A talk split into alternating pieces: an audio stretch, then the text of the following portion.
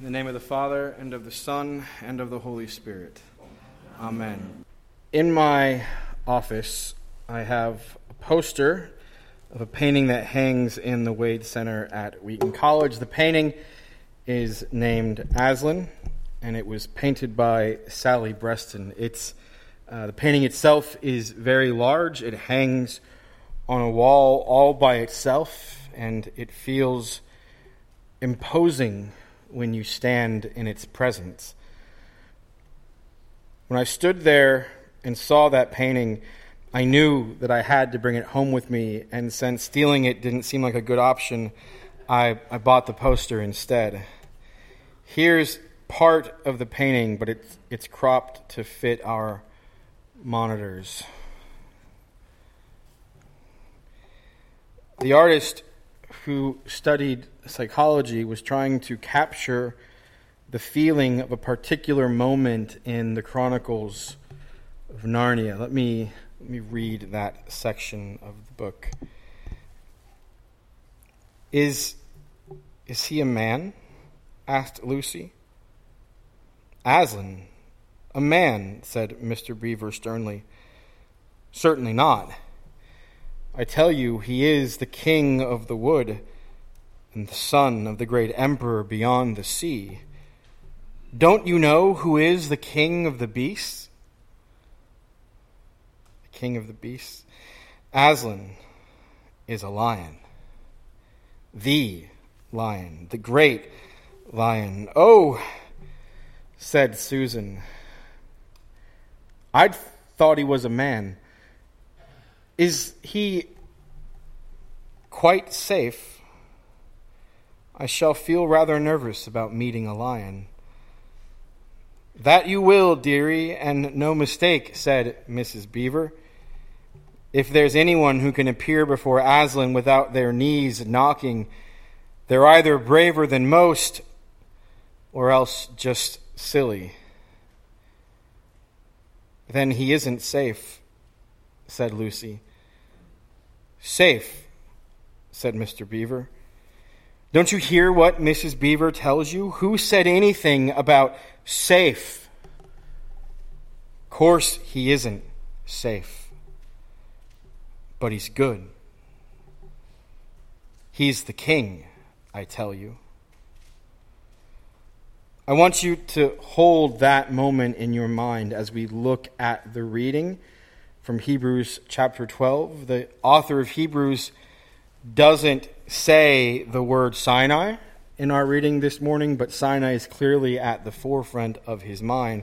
After departing Egypt and crossing the Red Sea, the Israelites arrived at Mount Sinai, and this incredible moment is recorded in Exodus 19. The author of Hebrews, throughout our reading this morning, is consistently kind of referring back to this terrifying moment at the mountain. Let me give you just a taste. This is verses 16 through 19. On the morning of the third day, there were thunders and lightnings and a thick cloud on the mountain and a very loud trumpet blast, so that all the people in the camp trembled. Then Moses brought the people out of the camp to meet God, and they took their stand at the feet of the mountain. Now Mount Sinai was wrapped in smoke because the Lord had descended on it in fire. The smoke of it went up like the smoke of the kiln, and the whole mountain trembled greatly. And as the sound of the trumpet grew louder and louder, Moses spoke, and God answered him in thunder. To stand in the presence of God is an incredible thing terrifying thing. And it's what Israel is doing at the foot of the mountain. The church, as we've noted, is on its own Exodus journey, the new Exodus. We have come, the author says, not to Mount Sinai, but rather to another mountain, to Mount Zion, to the city of the living God. And then he goes on here to describe this city and all who are in it. He says, and to the heavenly, the, the, heavenly Jerusalem, and to innumerable angels in festal gathering, and to the assembly of the firstborn who are enrolled in heaven, and to God the judge of all, and to the spirits of the righteous made perfect, and to Jesus, the mediator of a new covenant, and to the sprinkled blood that speaks a better word than the blood of, of Abel. Every phrase here could be unpacked, but I want us to just focus on a few things. First, it's fascinating that the author refers to the city to which we come as Zion. He's referred to this heavenly city throughout this writing several times, but now he names it Mount Zion. Mount Zion is, of course, a physical place like Mount Sinai. Zion is the central part of Jerusalem, the part that was first captured by David and then turned into the site of the Jerusalem temple. The author, of course, isn't referring to this physical location. He refers instead to what the Temple Mount always represented. The temple is the place where heaven and earth connect, where heaven and earth overlap and become fully one. The imagery here is essentially the same as we hear about in Revelation, where the holy city, the New Jerusalem, comes down out of heaven from God to the new creation. Heaven and earth are no longer distinct in this imagery. They are united and overlapping. They are one. And that's what the author of Hebrews refers to when he says that we have come to Mount Zion, to the city of the living God, the heavenly Jerusalem. But second, what's also notable about this text is the fact that he says we have come. Past tense probably perfect tense to be specific, but uh, past tense. The Exodus journey started in Egypt, right?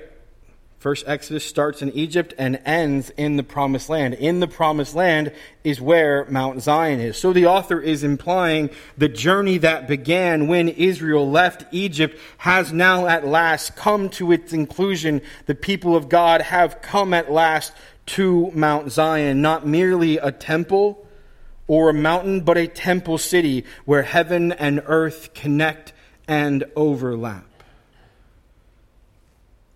But the author of Hebrews, here at the end of his, his letter, his sermon, however you want to regard it, is worried. He's, he'll write one more chapter, but he's kind of wrapping things up. This is the climax of his major theme and argument. He's worried.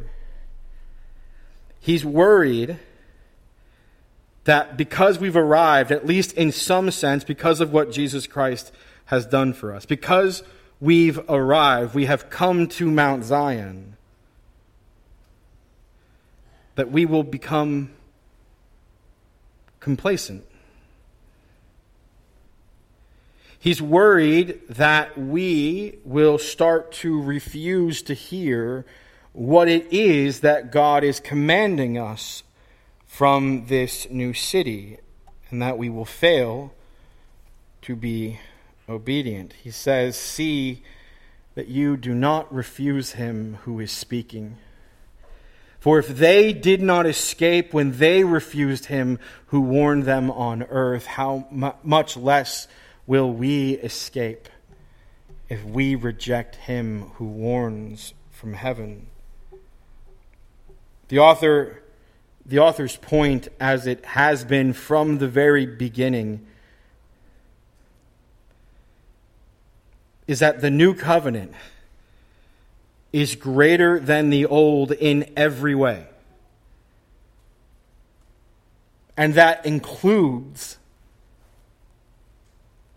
that includes its threats. That includes the fact that to disobey the living God the one who speaks to us from heaven, is to be in danger of his wrath. Because God is not safe, but he is good. He's good to those who fear him. He's good to those who love him. He's good to those who obey them. He's good to those who persevere to the end and run their race with endurance. Our God is not safe. He is rather a consuming fire. It's the last words of his main argument. Our God is a consuming fire. Fire can destroy but fire can also purify. That's, that's the point of the quote in verse 27. The author is referring back to Haggai 2, where the author there, the prophet there, speaks of the restoration of the temple, the time when God would shake heaven and earth and the nations, not to destroy them, but to refine them to burn away from them all that was not permanent, all that was not his, to burn away from them the dross and to make them pure. The prophet says, For thus says the Lord of hosts, Yet once more in a little while I will shake the heavens and the earth and the sea and the dry land. I will shake all the nations so that the treasure of all nations shall come in, and I will fill this house with glory, says the Lord of hosts. The silver is mine and the gold is mine, declares the Lord of hosts. The latter glory of this house shall be greater than the former, says the Lord of hosts. And in this place I will give peace, declares the Lord of hosts. The things that can be shaken, the author of Hebrews says, they're transient. They're not permanent. They are the things offered to us by the world power, profit, prestige, and privilege. Do not spend your life in pursuit of things that are transient, of things that will not survive the great shaking of heaven and earth, of things that will not make it from this world into the next. Instead, be grateful that we have received from God a kingdom that cannot be shaken. And let us therefore offer to God acceptable worship with reverence and awe. So often this verse is interpreted in terms of our Sunday worship, but that is incredibly short sighted. Like I said, the author of Hebrews is here at the end of his arm, uh, uh, uh, sorry, the end of his argument. He is reaching his climax. He has described the new covenant as a better covenant with a better high priest and a better sacrifice made in a better temple city. And we, every one of us, are priests in that new temple, priests of that new better covenant. And so it is our job, he has said consistently, to offer back to God as his priests acceptable worship, not just on Sunday, but with every moment of our lives. Because the God who offers us this great salvation and has brought us at last to Mount Zion, the heavenly city, he isn't safe. He won't be trifled with. He won't be treated like his word is a mere suggestion. He is a consuming fire. He will purify and he will burn away. He will shake all that does not belong to his kingdom and establish all that is his forever. So is he safe? Not a chance. But is he good? Absolutely. He's the king. And he has made us priests in his unshakable kingdom. So go out from those doors and serve him